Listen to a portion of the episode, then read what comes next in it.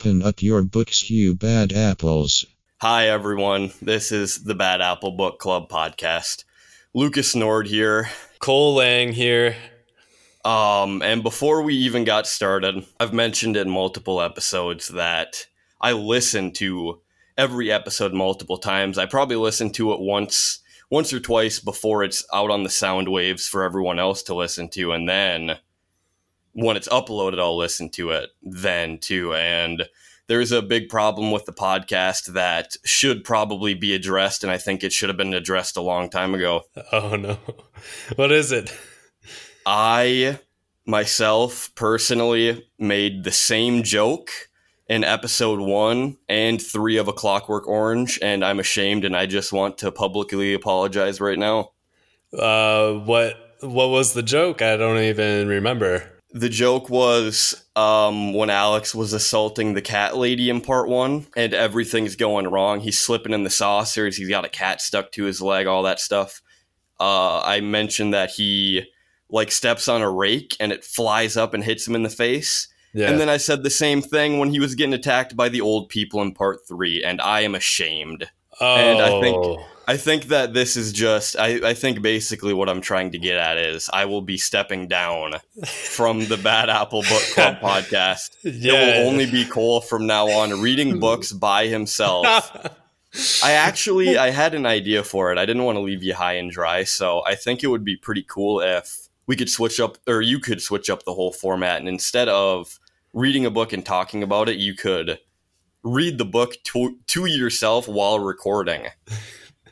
and then just talk to myself about it afterwards. Sure. I mean, hey man, hey, it's your it's I mean, it's going to be your podcast then or your entire being for for what thou are to do with it. So I mean, Yeah. I just had to get that off my chest. It's been haunting me ever since I made the realization. No, I mean, I'm all for it. This cancel culture thing, we gotta, it's happening. Um, it's just gonna be me. No, uh, Just at least we didn't pull an Ellen. Yeah, okay. Okay, okay, okay. Hey everyone, we're going to be doing the discussion episode for A Clockwork Orange here. If you listen to all six parts of Crime and Punishment and listen to the discussion, you know the idea. We're going to be hanging hanging loose on this episode. We're going to be kind of talking about the book overall and hopefully get into some themes and maybe butt heads over things we disagree on. But um in the meantime, Ellen, man, talk about a fall from grace. oh man, we need to cancel Finding Dory, man. Like, is Cancel? yeah, cancel Finding it. Dory. You heard I it here first. I, I of course hindsight's twenty twenty, but now that I think about it, when someone on TV looks like they're super duper happy, that probably means that they're the meanest, most miserable person on earth. And Ellen, she's always dancing on the show.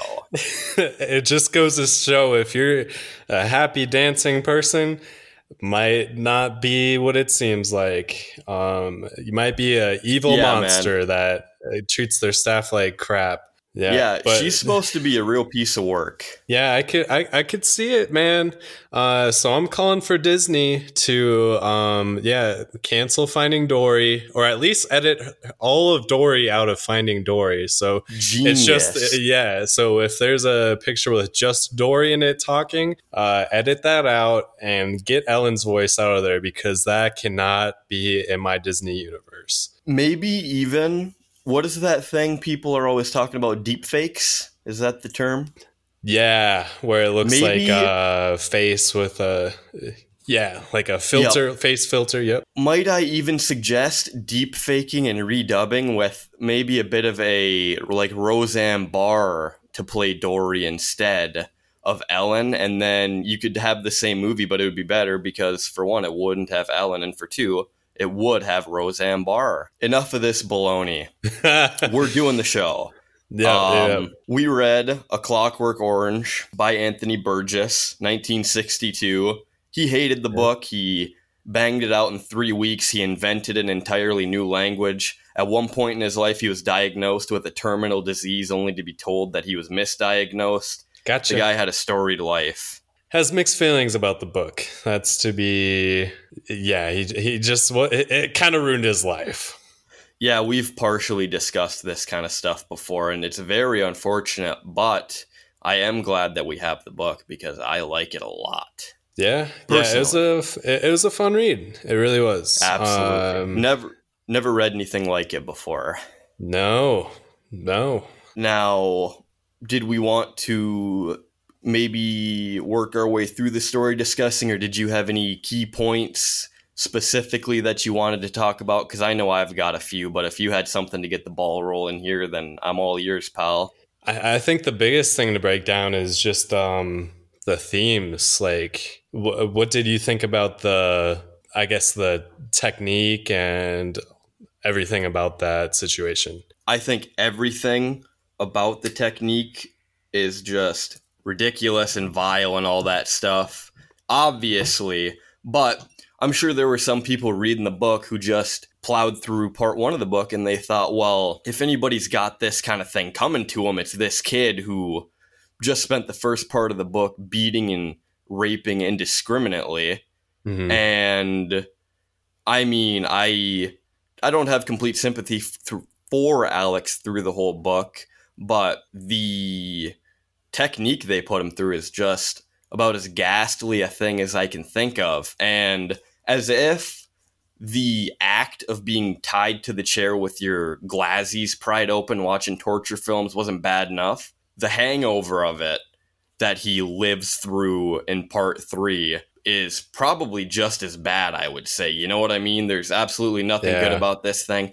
I don't know if we want to get like political, and I don't even know if this is getting political, I guess, but I think if there's someone like Alex, I guess, I think if there's anything to do with them, you just keep them locked away from society. You know what I mean? You don't fricking do send any of this kind of crap to them. yeah. What? As you don't send them back as a brain dead person, basically. Well, yeah, and they even talk about um, when he gets out and he's met up with F. Alexander and all those guys. When they talk about how they wish he was a bit more zombie like.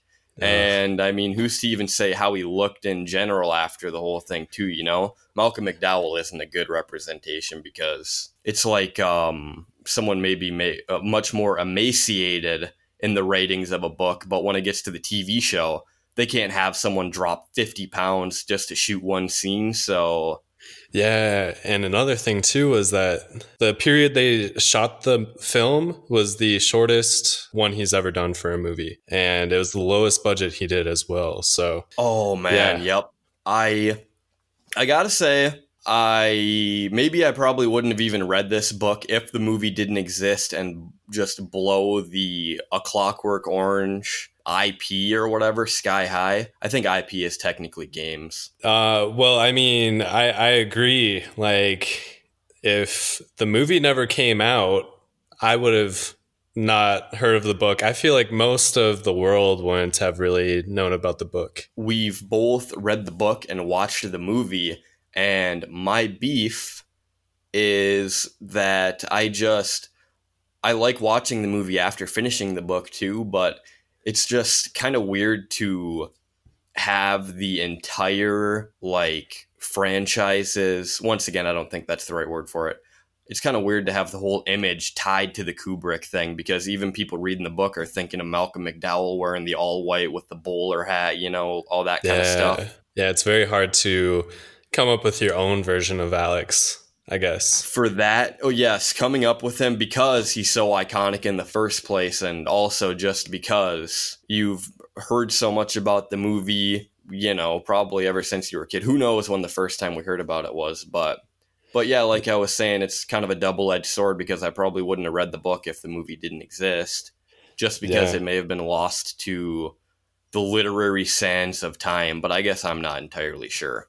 What do you think of Ludovico technique. Oh man, I thought that was Ghastly. like yeah, that was the that that was where the deep stuff the the deep stuff you get into, right? Yep.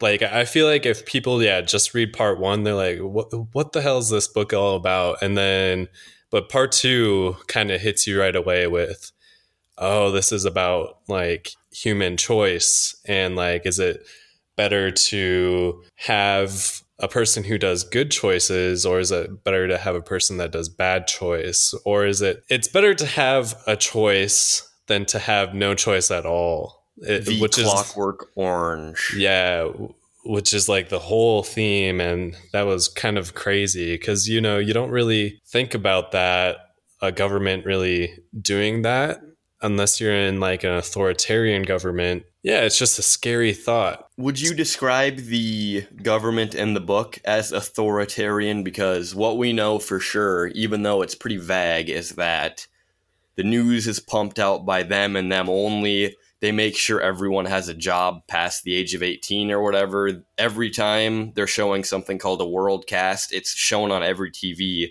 whether you want to, or whether you're in the middle of the game or not. You know what I mean? Would you. Yeah yeah, is um, that like the closest term that could come to it, you think? Yeah, I mean, when I think of this government, it is almost like North Korea, where propaganda is just kind of pushed out, and the citizens themselves don't have much of a choice and kind of have to just kind of bow their heads and work. I mean, when any uh, when anything's mentioned about the government with any other character that's not Alex. They're just like talking about work and like uh, everyone's required to work in this world. And talking about work or yeah, being like, man, this government we got's a real bummer. yeah, like like you could tell with um, F. Alexander and his gang. The stuff they were doing was really dangerous, and they had to, you know, kind of plan that out.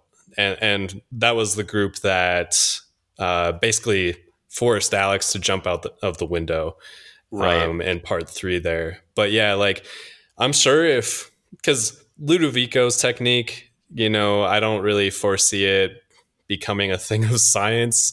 Uh, but if it ever was to become like a scientific uh, experiment or technique or existed, it would only exist in a country like North Korea.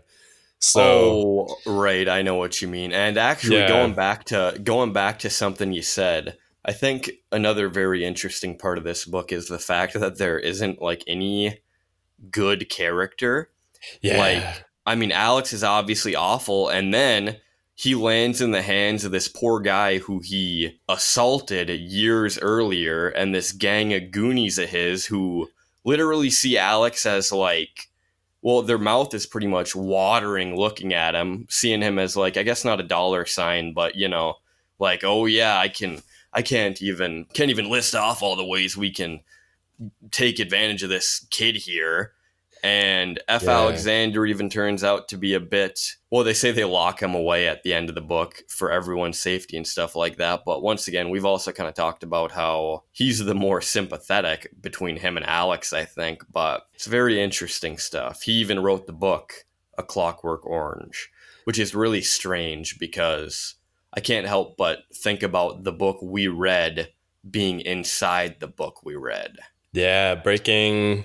Uh fourth wall kind of? I, but, but yeah it sounds know. like the the one written in the book was more philosophical because alex gleams from thumbing through it that man is the fruit of god's tree and it's not meant to be set up with you know gears and pulleys and all that stuff like a clockwork orange. Yeah it was um very interesting that they put it in there too. But another thing with um government which was interesting I feel like one question that has to be asked too is like, so the whole thing comes down to is what should the government do with Alex? You know, because Alex is the After? problem.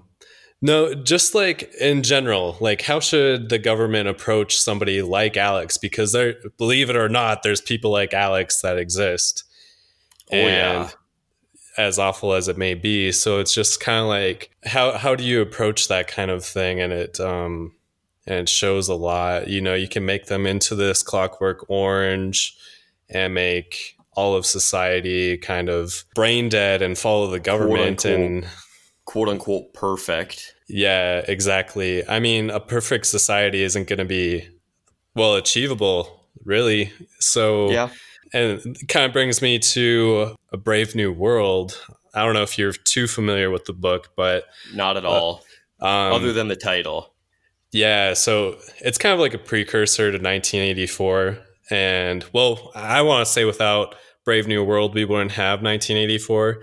The, all the citizens kind of have to take this drug and it kind of makes them like a perfect society, I guess. And Mm, very everyone- similar to the book. yeah. Yeah. So like that concept is really interesting to me. Yeah, it's just kind of uh it, it- it is a hard question, like how to approach these kind of issues and do we use like Hammurabi's code, which I, I don't want to talk about my travel experience again, but Oh, Uh, come on, Cole. We all know you want to talk about it. And you know that some of us want to hear about it. yeah, but at, at the the art museum in Did- Paris, Did you see the Mona Lisa?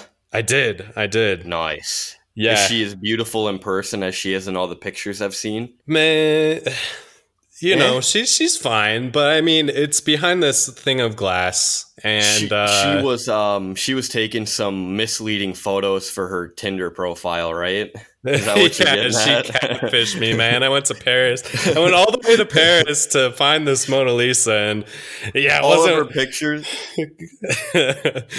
She was doing the cheerleader effect, taking a picture with like the girl with the pearl earrings right next to her. So you're like, oh, that Mona Lisa's looking pretty good. okay, sorry. In the Louvre. yeah, they had Hammurabi's code on like this giant uh, rock And for from those of us unfamiliar, Uh, so Hammurabi's code is like the v- very basic like law system. It- It's like I want to say it's one of the first, if not the first, law system to exist. pretty much, pretty And- much, be good, don't be bad. Yeah, and I mean it's literally in the I don't know, but it's like the eye for an eye, tooth for a tooth thing. So if you steal, your hand gets cut off, uh, stuff like that. Okay. Um, but yeah, it just makes you. I mean, these are questions that have been uh, asked ever since the time of yeah that Hammurabi's code, which it's probably like over two thousand years old, I believe. So yeah. It's awesome that that kind of stuff is still, you know, kept and restored and stuff like that. Um, now, if we could go back to it a bit, actually, do you have any particular thoughts on the film after uh, reading the book? Yeah, so I think it is a very good adaptation. It's like sure they cut out some things, um, Right. but it, a lot of it seems to be almost like a shot for shot thing. It's Um, no The Shining. No, I don't know. It, it's up there for one of my favorite Kubrick films for sure. Shining's got to be number one, I think. Uh, oh yeah, I think Malcolm McDowell did a pretty good job. He he carried Alex in a way that was very well because in this whole novel, it's kind of hard for us to uh, break down the language of this novel and how Alex narrates it. But it's almost, Yep. I mean, he is a younger kid, so it's almost like a child like like narration of this. So I mean, you get a very sure this character's awful but you have he has such like a light-hearted narration style and just kind of funny and it's i think yeah and i think malcolm mcdowell does do a good job did a really good job at displaying that even though he he was probably a lot older uh, than uh, 15 That's actually what I wanted to get to because I watched the movie and I was like, man, Malcolm McDowell's been acting for a while. Alex in the book is 15. Let's just he he was 29 when they made the movie. 29 really 29 years old.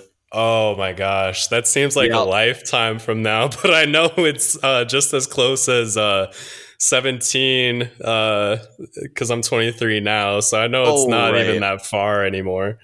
But see, he was 29. He played the part very well. I think that he's awesome in the movie. I think that he's. I actually can't think of too many things I've seen Malcolm McDowell in, but I really like him, and he uh, did a good job in the movie, kind of portraying this like weird kid. Yeah. Not just weird, obviously, but speaking of the language too. Actually, I wanted to talk about Nadsat a little bit because. I read through the book and didn't think of it much, and then once we or once I was punching up the outlines, I kind of became obsessed with it. And I was like trying to figure out what the different words mean and making sentences in my brain out of NADSAT. And I actually I found a really good example when I was just reading a random pack uh, passage of just pure or true blue Nadsat where Alex says he's talking about outdoor cats that never felt a Veck's Rooker on their back in their entire jeansy. what? Uh, cats that they're like strays, so they never they were never pet by anyone in their whole life. Oh man, Rooker Veck Jeansy. Yeah, Jeansy is the word for life. and I was reading a, a, small essay on NADSAT. It might actually be in the afterword of my book, but I was poking through stuff online, and it's very interesting because a lot of the words are just kind of bastardized Russian because, Yeah. like, Alex refers to everything as horror show, but, or, and it means like good or well. And the Russian word for good or well is Khorosho. Uh, I believe it's No way. spelled K K H O R O S H O. So you can see where Burgess got horror show out of that and even made it a little creepier and stuff like that. Or another example is like uh, well, I mean, Alex like refers to eggs as eggy wegs and stuff like that, and that isn't taken right from the Russian. But there's all sorts of words through the whole thing where you can definitely see the Russian root. And I, while researching, I even learned that NADSAT is like the term for teens in Russia. Like it means like 11 through 19 or something like that. So Yep. they're speaking teenage, but I'm just, I'm completely obsessed with the language. I find it very interesting how some of it, like I was saying with Khorosho, some of it makes sense when you read it. And then he says the word slooshy when he's asking if someone understands what he's saying. Do you slooshy? and I don't think that anyone has ever said that word before. Yeah. Well, like in uh, English sense, like you've never heard that word ever. No, I mean, has anyone ever used the word slooshy? Like, hey, hey, are you? Do you slooshy what I'm saying right now? It kind of takes the punch out of it too. Yeah, because it sounds so much like uh, slushy, and I when I think of slushy, I think of my Oh. innocent childhood days, and you know, I'm not gonna lie. I was just at the gas station the other night. I was looking for something to grab, and I didn't end up going through with it. But they had the the spinning slushy machine that I think I would always take note of in like um, Burger King when I was younger, with like the Coke and the cherry flavor with like the polar bear on it and stuff like that. And I didn't buy yeah. one, but it was a bit of a trip down memory lane. Even though I got to be honest, I don't think I've ever had one of those in my entire life. yeah, I've honestly only had that maybe a couple times, like that specific one. getting back to all this stuff, there was an interesting point I thought that I really wanted to kind of dive into regarding Ludovico's technique. Shoot, And that is maybe maybe people read through the book and don't give it a second thought, but I'm hung up on wondering where they're getting these films from. You know what I mean? What is this Yeah. government procured snuff? Because, not to get too lewd with it, but there's people being burned alive and having their bits chopped off and stuff like that. Like, they're showing these films, it's real life stuff. Yeah, Alex doesn't give it much of a second thought. He just he just kind of goes, "Oh wow, this is kind of a weird thing for the government." to kind of like my government now. yeah, no. If they didn't, if they forgot to put the um, drugs in him, he's like, "Oh, I'm not sure if this is gonna do anything for me out on the streets, but I'm having a good time now." yeah, Krovvy never looked so red as it did on the big screen. yeah. That's it, that's what he says for blood. I think it's another good one. Krovvy. Yeah, I, I think it's heavily implied that um, this is made by the government, except for the things like the Japanese torture scenes. That was the only one that was like really specific, Right. uh, that has hi- a historical context. But yeah, the rest of it was. I could see the government doing it. I mean, like I was saying earlier, I mean, that's kind of stuff I could see happening with North Korea. And like, I could see them obviously they commit crimes against their own people. So Sorry, uh, speaking of World War II, that made me think of what year the book takes place in. And if we will recall in part one, um, Alex and the boys stole a newish 95 Durango. Now, I don't think that the Dodge Durango was a car back then, but so it's probably it probably wasn't one of those that they stole. But do you think that newish 95 means that the book takes place in the late 90s or the early 2000s or anything like that because it clearly isn't spelled out for us. Yeah, um I don't know. That that's the thing about this book is that there's so much for interpretation and with that car I would say that maybe it's just like a model number because I, I really because like I, I searched this myself and I really couldn't find a solid answer on like what time period this was. It's kind of like up in the air, kind of existing Absolutely. in its own universe. Like I don't even know if the uh, town or whatever they live in is in a real location. It was shot on a real location in the movie in Britain. So I, I don't even know where it's supposed to be at either. Also, kind of interesting to think of how World War II being mentioned while he's watching the film is really the only thing that like tethers us to reality because he can't think of any other parts when he's talking about flipping off Big Ben or anything like that. You know what I mean? But there's yeah. the very specific mention of the Japanese World War II torture films. Yeah, that was pretty much the only thing that I can think of that really gave us a context of the setting as as yep, far as the time goes. Post World War II, and that's all you get to know. So, for, as far as characters, I really wanted to dive into the characters, kind of like what we did with Crime and Punishment. Sure. But with this book, the only character is Alex, basically. The rest of these yep. guys are pretty much forgettable. So. Me, I, I'm not sure that I would call him forgettable, but like Dunya was in a good chunk of Crime and Punishment. Razumian, shout out to Razumian. He was obviously in a big part of the book, but yeah, characters here in a Clockwork Orange kind of come and go. Like, yeah, reading it, you might think right from the start that Alex and his boys are just gonna raise raise Cain through the whole book, and that they'll kind of be riding together. But his boys are gone after part one, and then you never see uh, most of the prison characters after part two and all that kind of stuff. And it's kind of just Alex on his oddy knocky. Oh, there's another good one the Russian word for lonesome is O D I N O K. So I guess that would be like oh. So when Alex huh. says that he's all on his own, he's on his oddy knocky. so that makes but me yeah. genuinely curious. Uh, have you slipped up and spoke some Nadsat like to just like random people at work or? I wouldn't call it slipping up. it's part of me now, damn it. and here's another good one. He calls uh he refers to the head as a Gulliver and the the Russian word for that is glava.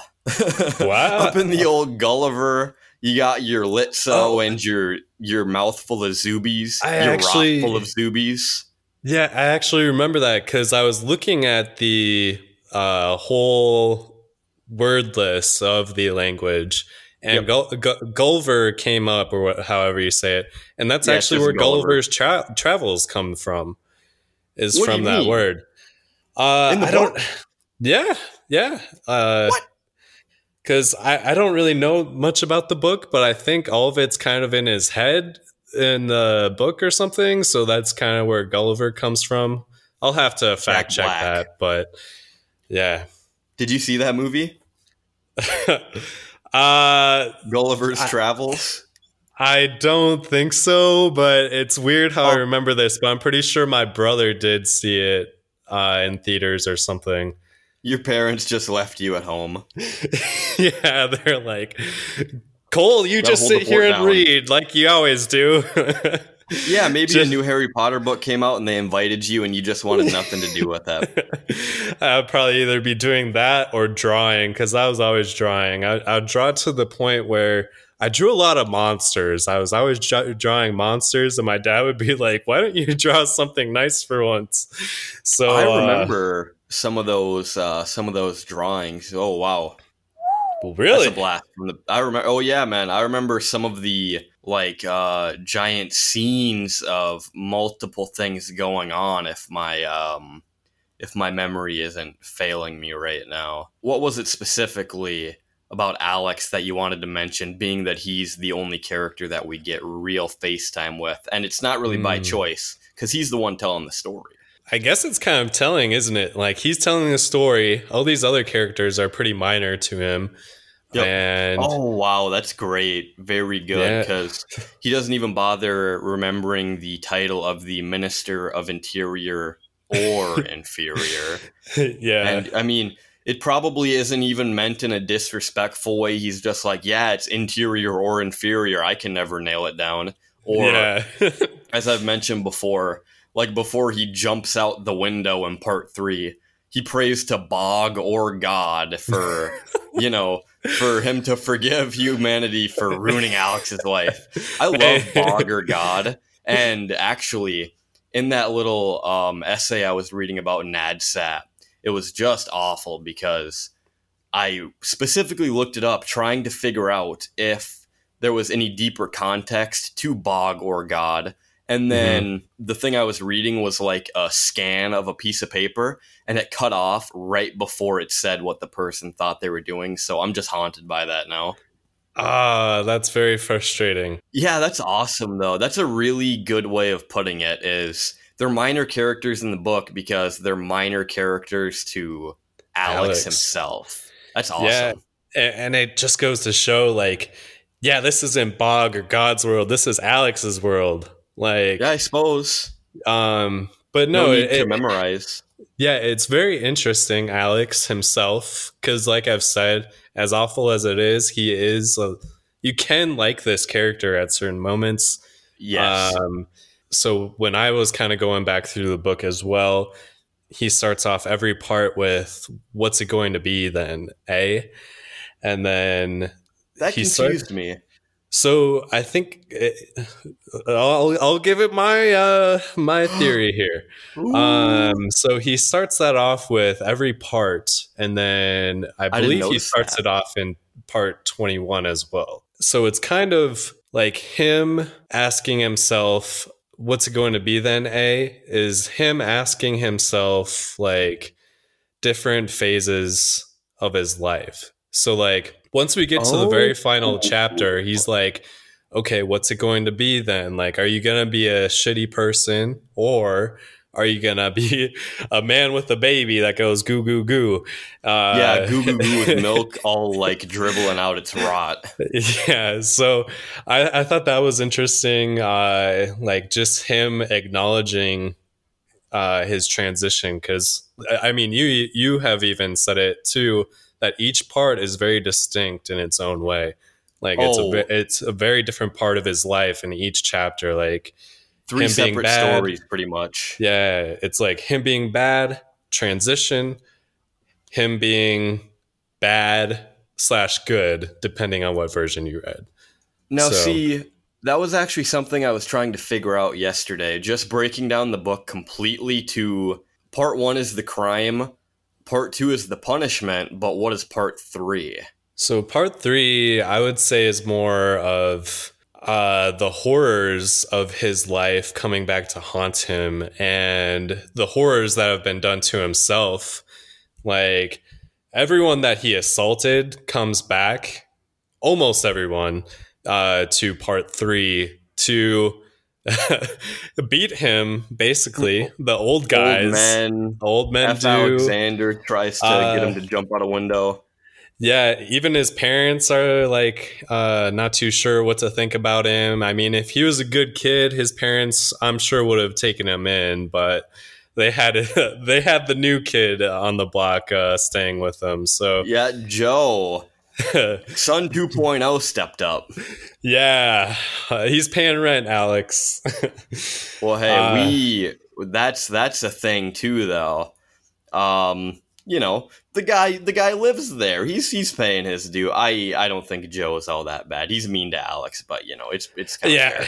it- yeah, it is pretty fair. It, it is just, um, it, it was funny to me at least, just kind of how it, how uh, abrasive he was to Alex when he first walked in. He's like, "I'm, I got your room now," but um, He must have spent a lot of nights listening to Alex's parents like cry about how awful their child is or something like that. Yeah. because he's he comes swinging out the gate.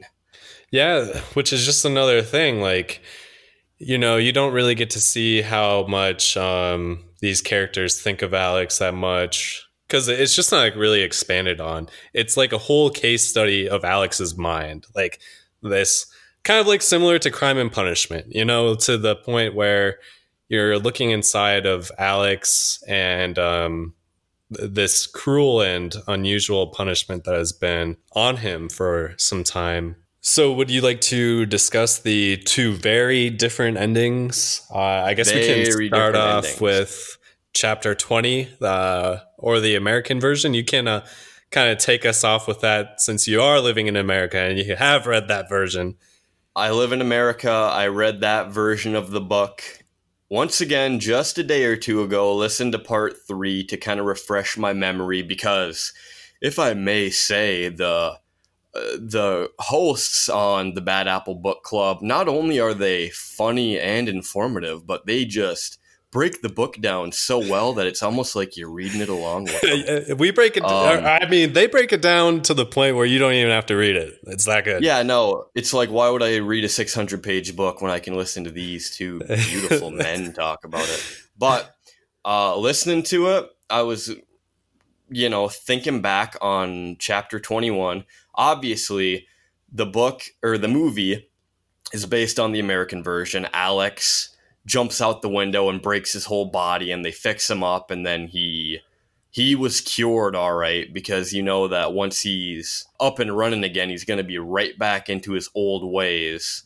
But chapter 21 ends on an actual lighthearted note, and the thought that they cut the final chapter out of a book that someone wrote with an ending actually kind of drives me crazy now that I think about it because who's to say that you don't just take a hundred pages out of some book and all of a sudden that's like your story for some reason because you chopped up someone else's work. You know what I mean? It makes me think of like obviously people that make chopped and screwed music aren't claiming it for their own, but for those unaware, sometimes when, you know, someone will release rap music, someone else will come along and they'll chop it and screw it, which means re-looping specific bits or making the voices pitch down and slowing the whole thing up. Chopping and screwing is a very appropriate term because they chop and screw the music. But Yeah. what made someone think, you know, there is an ending to this book, seven chapters per page, or seven part. chapters per part, 21 chapters. And, but you know, I'm just not really feeling this last chapter. And then the rest of the book, or the rest of the world reads like the actual book. So I don't think that I like the ending for 20, but not just because of that. It's because listening through 21, it made me actually think of the moral question of Alex being old enough to once again, he doesn't even think, I can't believe I've done all these horrible things with my life. I'm going to go off and be a good person. He's like, you know, I'm actually kind of bored of all this, which yeah. I guess is better than nothing. But I suppose the uplifting message at the end isn't bad, but um, it's really crazy because it's literally taking that final chapter out as night and day. And I I said this during the part three episode, but hearing you talk about it does make it sound like fanfic with like the at the end Alex saying, To all thy droogies out there, kiss my sharries, like him saying all that stuff kind of sounds like if someone was like, well, you know, I think this could use a bit of a more upbeat ending, so I'm just gonna punch one of those up real quick. yeah, it is I think rushed. I have to. I think I oh well, that's what's so weird about it too is maybe that was part of why they cut it out too. But like what was it that makes that chapter sound so different? Did Anthony Burgess maybe have a different uh, idea rolling around in his Gulliver writing it up and then at the end he himself because you mentioned that through research you learned that he was uh, he had a lot of thoughts on like moral um, redemption and yeah growing moral up. redemption so maybe he you know had different thoughts going into it or maybe he had the ending planned from the beginning but it's very strange to think about how weird that final chapter is but i think i'll have to read it for myself to really get a handle on it but i just it is so weird. It's not even that Yeah. they cut the final chapter out for half the world. It's not even that they cut the final chapter out for the first run. If you buy the book in America, it's only got 20 chapters. Yeah, I don't know. It's just it is very weird, but I think a lot of it uh, talking about chapter 21 and just kind of how it feels like fan fiction somewhat.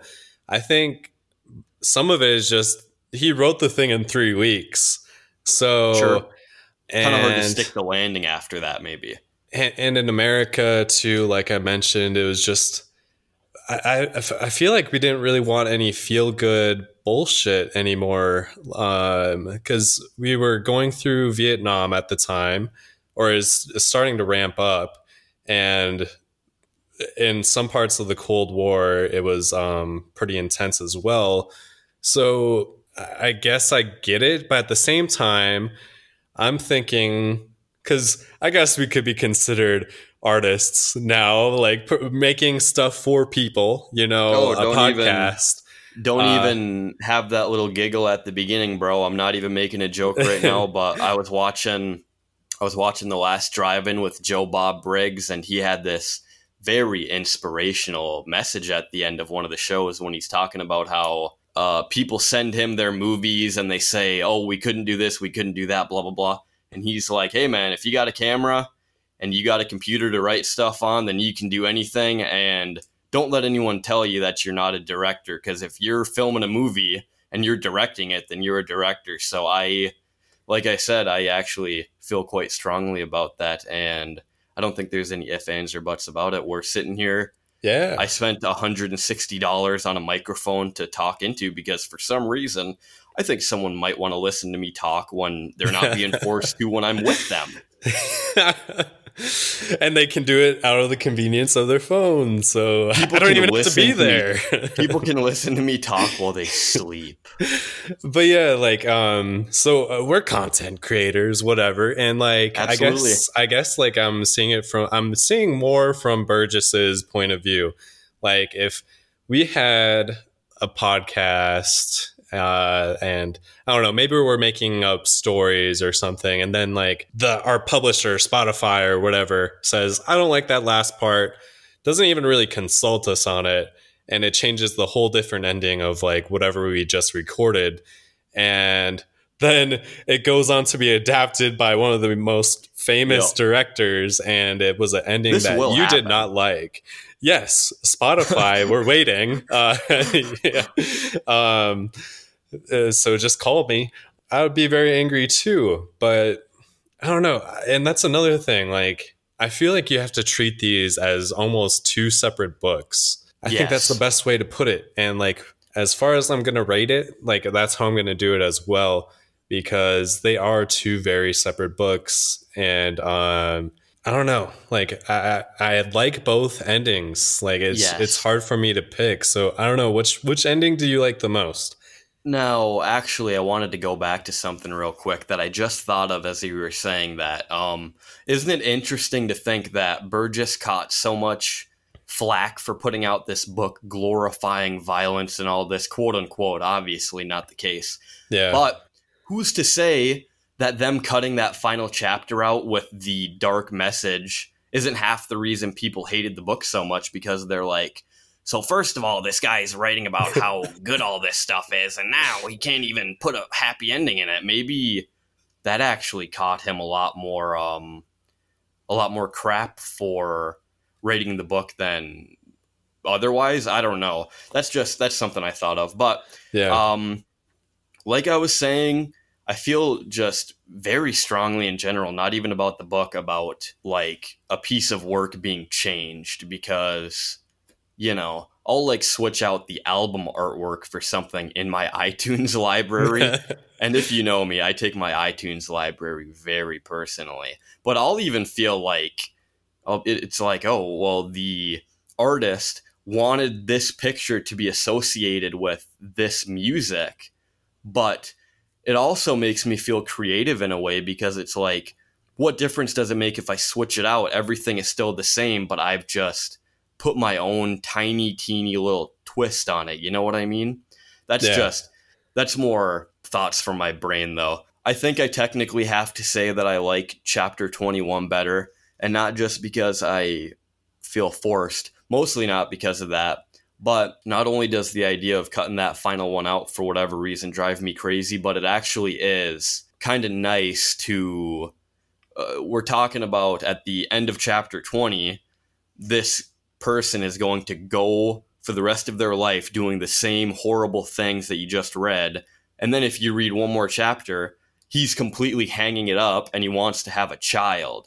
They are so different morally and all that stuff. And both endings make more sense than I thought too, because even though it sounds like chapter one was sped through, it still sounds like, you know, kids, even if they aren't doing the crazy kind of things Alex is doing, we've all known a little snot nose that grew up to be a completely fine child. Maybe you were that kid. Maybe you never grew out of being a snot nose. And if you're a snot nose right now, stop doing that. Um, so I think I technically just got to say that 21 is my favorite between the two because it's the actual ending of the book. And it is really weird how chapter 20 could actually wrap it up so perfectly, too. But um, Yeah. what do you think? So I just had this thought, and it's actually I think it's brilliant, but Hot I mean, yeah, I I'm pondering this thought too because so I ser- I first saw the movie when I was in high school, and when I was in high school, like I don't know, I, I I've mentioned it before, but at home I could like be a moody teenager, or whatnot, and yeah, uh, kids. and listening to Five Finger Death Punch, which I don't know why I listen to them. I, I do not like Hey. their music anymore, but Oh, uh, come on. We I remember you went to a Five Finger Death Punch concert and you're trying to tell me you aren't their biggest supporter. okay. kidding? Well, at the time, you, we're in Fargo, so like that was a huge deal for like one of these bands that I really liked uh, to come out. But I don't know. I I just have transitioned back to 90s rock. I love my 90s rock. I think 2000s rock just you know, Vietnam had such good rock music, and then the Iraq War came out, and then we didn't really get that much of great uh, music or anything, really, in my opinion. But Vietnam just my hot take. Creedence Clearwater. Yeah, yeah, which is featured in every movie. But um, anyways, so I watched that movie, and you know, I thought it was the weirdest thing ever. But that ending, I was like, dang, that's a really exaggerated way or a good way really to say you can't really change who you are and i really liked that but it was just such such in a horrendous way. So i really liked that as a teenager. Now as i read the novel and i've grown up i'm like six years older seven years older whatever. I like 23 years that- old. Ugh. yeah. Ugh, disgusting. My bone my bones are aching. Next thing you Um, know, we're gonna be laid up in beds for the rest of our lives or something like that. Yeah, my bones are aching. yeah. The next episode is going to be recorded in the nursing home itself. Live from hospice. Live from hospice. Yeah, we're going to have uh, our applesauce right next to us, slurping that up. And Sure. yeah. I'll Uh, do that right now. yeah, it's good stuff. Yeah, so I, it's actually interesting because like I grew up a bit, obviously, well, I like to think so. I still don't Yeah, I think my brain say- is fully matured yet. But I was just gonna say that that's kind of up for debate. yeah, we can we can discuss that later.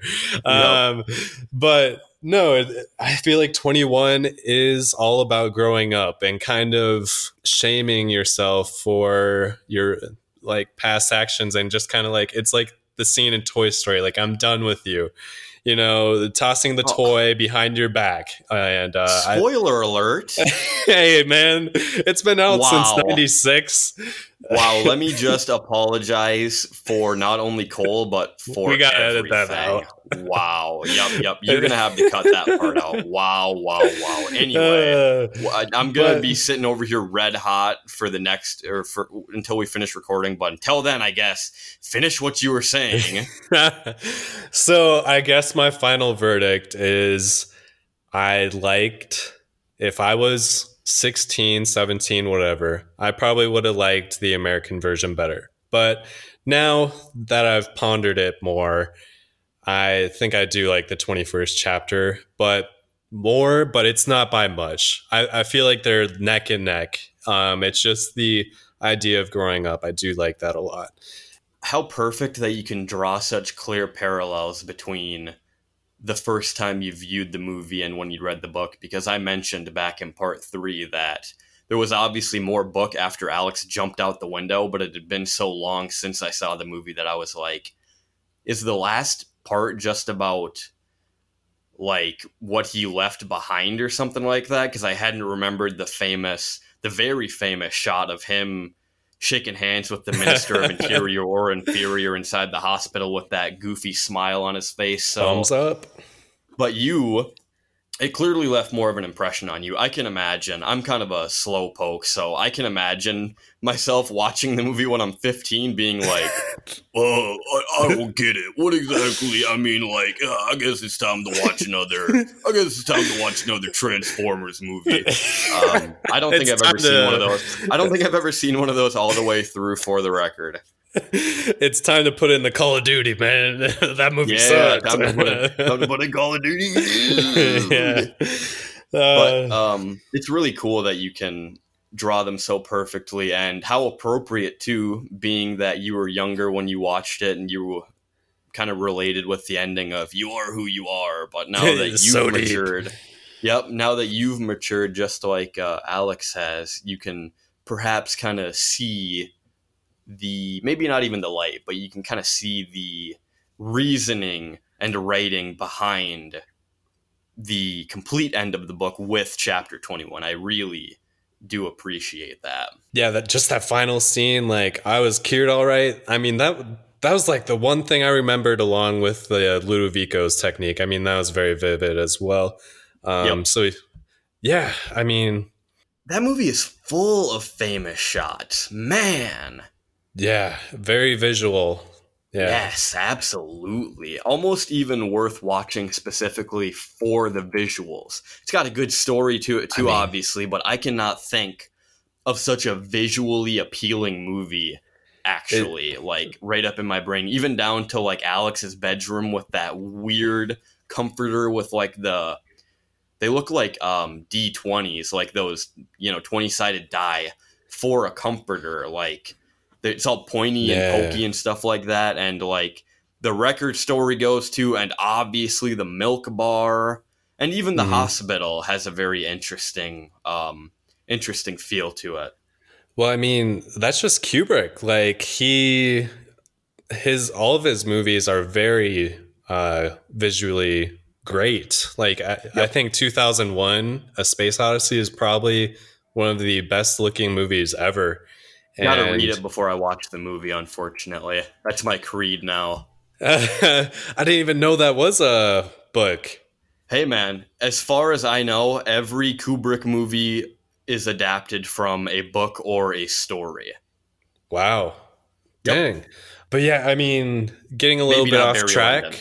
But um so I went to the film museum in Frankfurt and that had the alien suit there from the ri- original Alien, which is super cool, but they Yep. also had a couple shots from The Shining and one that was uh You're talking about the xenomorph? Yeah. Cool. You got to Yeah. see the real the real thing. Dude, yeah, and it so it makes you appreciate the Detail. uh movie yeah well the Oh. movie and the detail on the suit because the detail on the suit is amazing but at the same time the alien looks super small the costume does so they did a lot with angles i feel and just kind of barely Awesome. showing the alien uh because it just it looks like a man suit for the most part with the tail and then Right. it has the iconic head well, have you uh, have you seen the pictures of the dude wearing the suit without the helmet? uh i i think i've only seen it with him on with it on He's- Yeah, he's just a tall, skinny dude wearing like this. Uh, it kind of looks like a black spray painted PVC suit or something like that. and Yeah, obviously, that- a lot of that movie is shot like in the dark, which is just that's a cool movie. Oh, it's very good. I love it. So Um, they had shots of The Shining. Yeah, well, not even shots. They had the, I guess you could call it the storyboard and the Cool. idea of these shots of uh for the movie, and it had Kubrick's notes, and it is just the iconic shot of the Overlook Hotel from History. Driving fr- up. I, I think driving up or maybe walking to it. I can't remember the exact scene, but there were notes all over this specific shot. And I've seen some of those before. Oh, dude.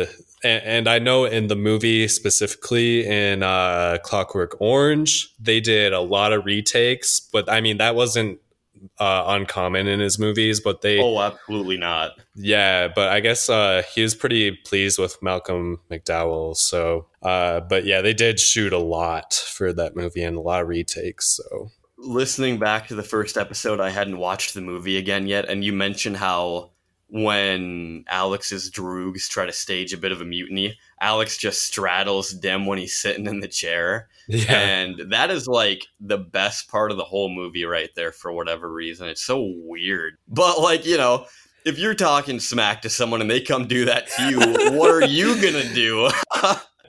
I That's have no move. idea. yeah, like I, I don't know. That that would be it ca- catch me off guard. Like Yeah? be like, what the heck? Because it's kind of uh, it's very strange. yes, Maybe I'll, I'll have to start doing that. I'll have to start doing that. I guess to win Sure. arguments. just yeah. see what happens. Yeah. Of course, we've been sitting here talking for an hour, but I cannot help but wonder did we, do you feel we dove into the moral question enough?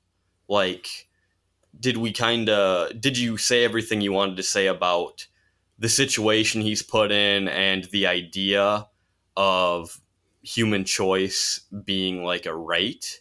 the idea of that is pretty thought provoking because it's like, okay, good people can make a choice, but there might be some people that are, you know, moderately bad, but aren't terrible, but they make bad choices. Well, in this government, like you kind of have to take away that whole choice if it's bad. So, I mean, it is a very thought provoking thing to ask yourself, like, Yep. what what do you have when you take somebody's choice away should bad people be able to make choices and it's just kind of like it's it's not a question for alex it's a question for the government like it's just A question for humanity. humanity yes like I said, man, as long as there are going to be people existing, they're going to be they're going to be doing bad things. Some of them will be doing good things. To brainwash like this is completely ridiculous in the first place just because it's so like I mean, it's so horrific. It's kind of hard to even wrap your brain around, but I don't It's think like- that I don't think Alex would change of his own volition, and I think that uh, some some dangerous, violent uh, criminal like this, I think you just got to keep them keep them away from society or something like that. Doing that Ludovicos thing is pretty much stripping the right of being a human being with like a heartbeat. In my yeah opinion.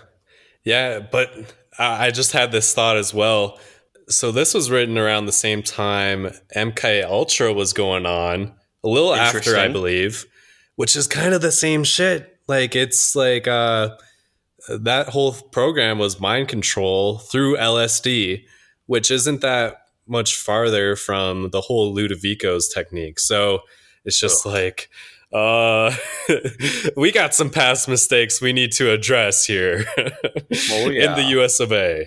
I suppose that was kind of all I had to say, though. Did you want to give a sort of a rating on the book? Yeah. So, like, like I was saying, I'm gonna rate these as two different books. So for oh, sure. the American version, I'm gonna give it eight point five uh, milk drinks. Uh, what were what knives? Uh, uh, eight point five drinks of Drencrom out of ten. Uh, eight point five for the American version. Then, like I was saying, is neck and neck. So the uh 21st chapter gonna give it eight point six. Uh, oh wow, eight point six. Uh, uh, ultra uh, knives out of 10 ultra knives out of 10 now um, speaking of that actually i have the the list of milk here that he mentions right in the beginning and it's vellocet drencrom and synth m esque S Y N T H E M E S C. Mm, they all sound very good. Yeah, they do. I I could use a sort of drink that uh, maybe puts me into a daze for six hours straight. I actually don't know that I want anything like that, but no, it sounds um, awful.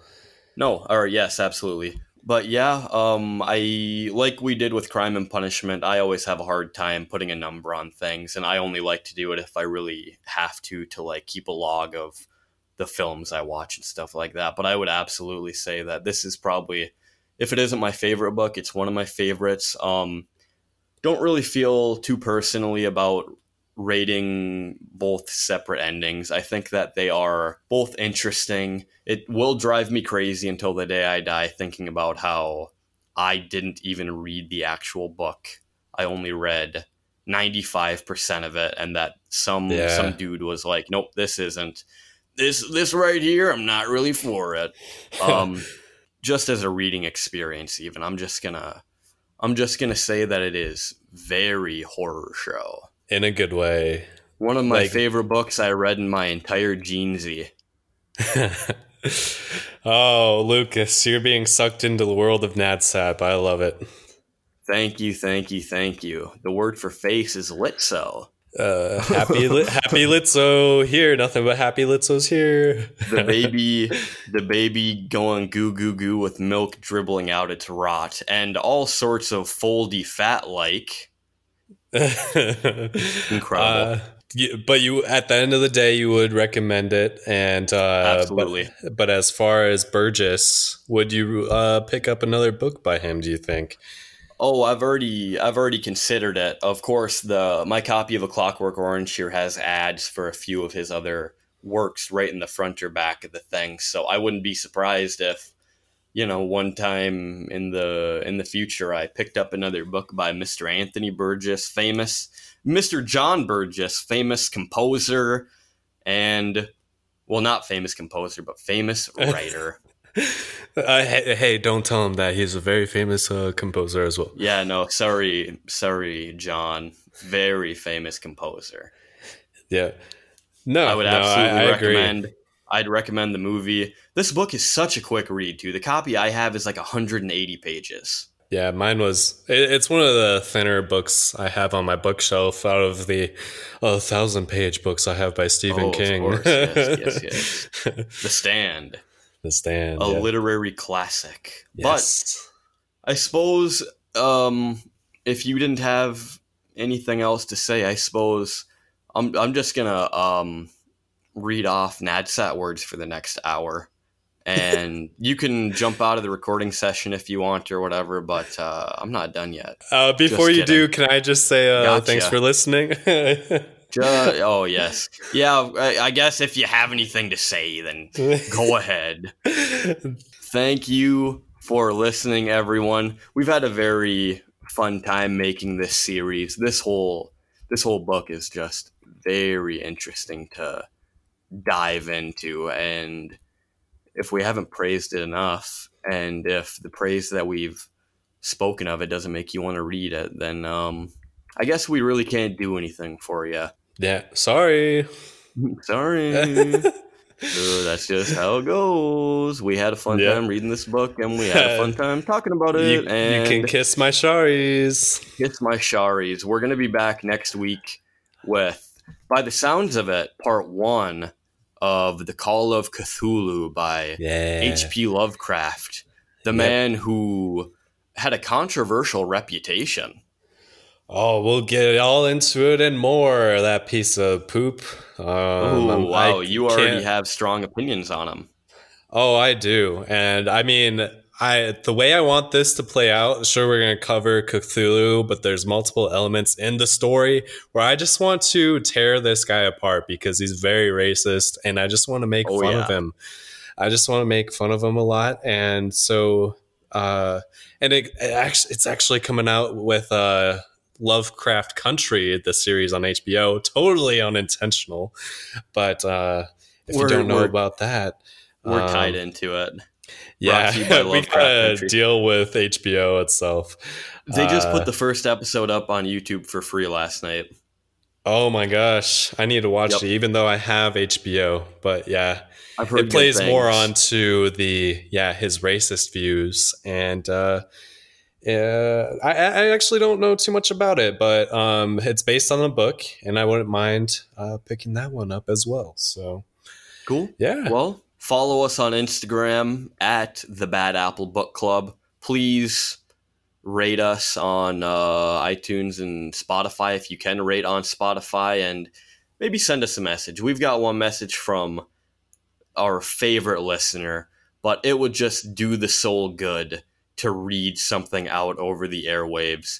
We can even give Oh. someone a shout out if you want to. Yeah, or, I you mean, um, so I've actually had a few discussions with um, one of our listeners that about crime and punishment. He actually read the whole book, Wow. and uh, yeah, he's we've been kind of discussing it back and forth. He's been listening to the series. Yeah, very cool guy. Read the book because of the podcast? Yeah, uh, you know you know him too. He played trombone next to me, uh, loud and I- proud. I am Um, going to sleep differently tonight in a good way. Yeah, Wow. Well, hey, yeah. thanks. Uh, thank you specifically. I know who Cole's talking about, but you know, I don't want to. you know, for when we're getting a million listens, I don't want people. um That's come knocking on this being like, guy's "Hey." door. Yeah, yeah, you know. Where does Cole Um, Lucas live?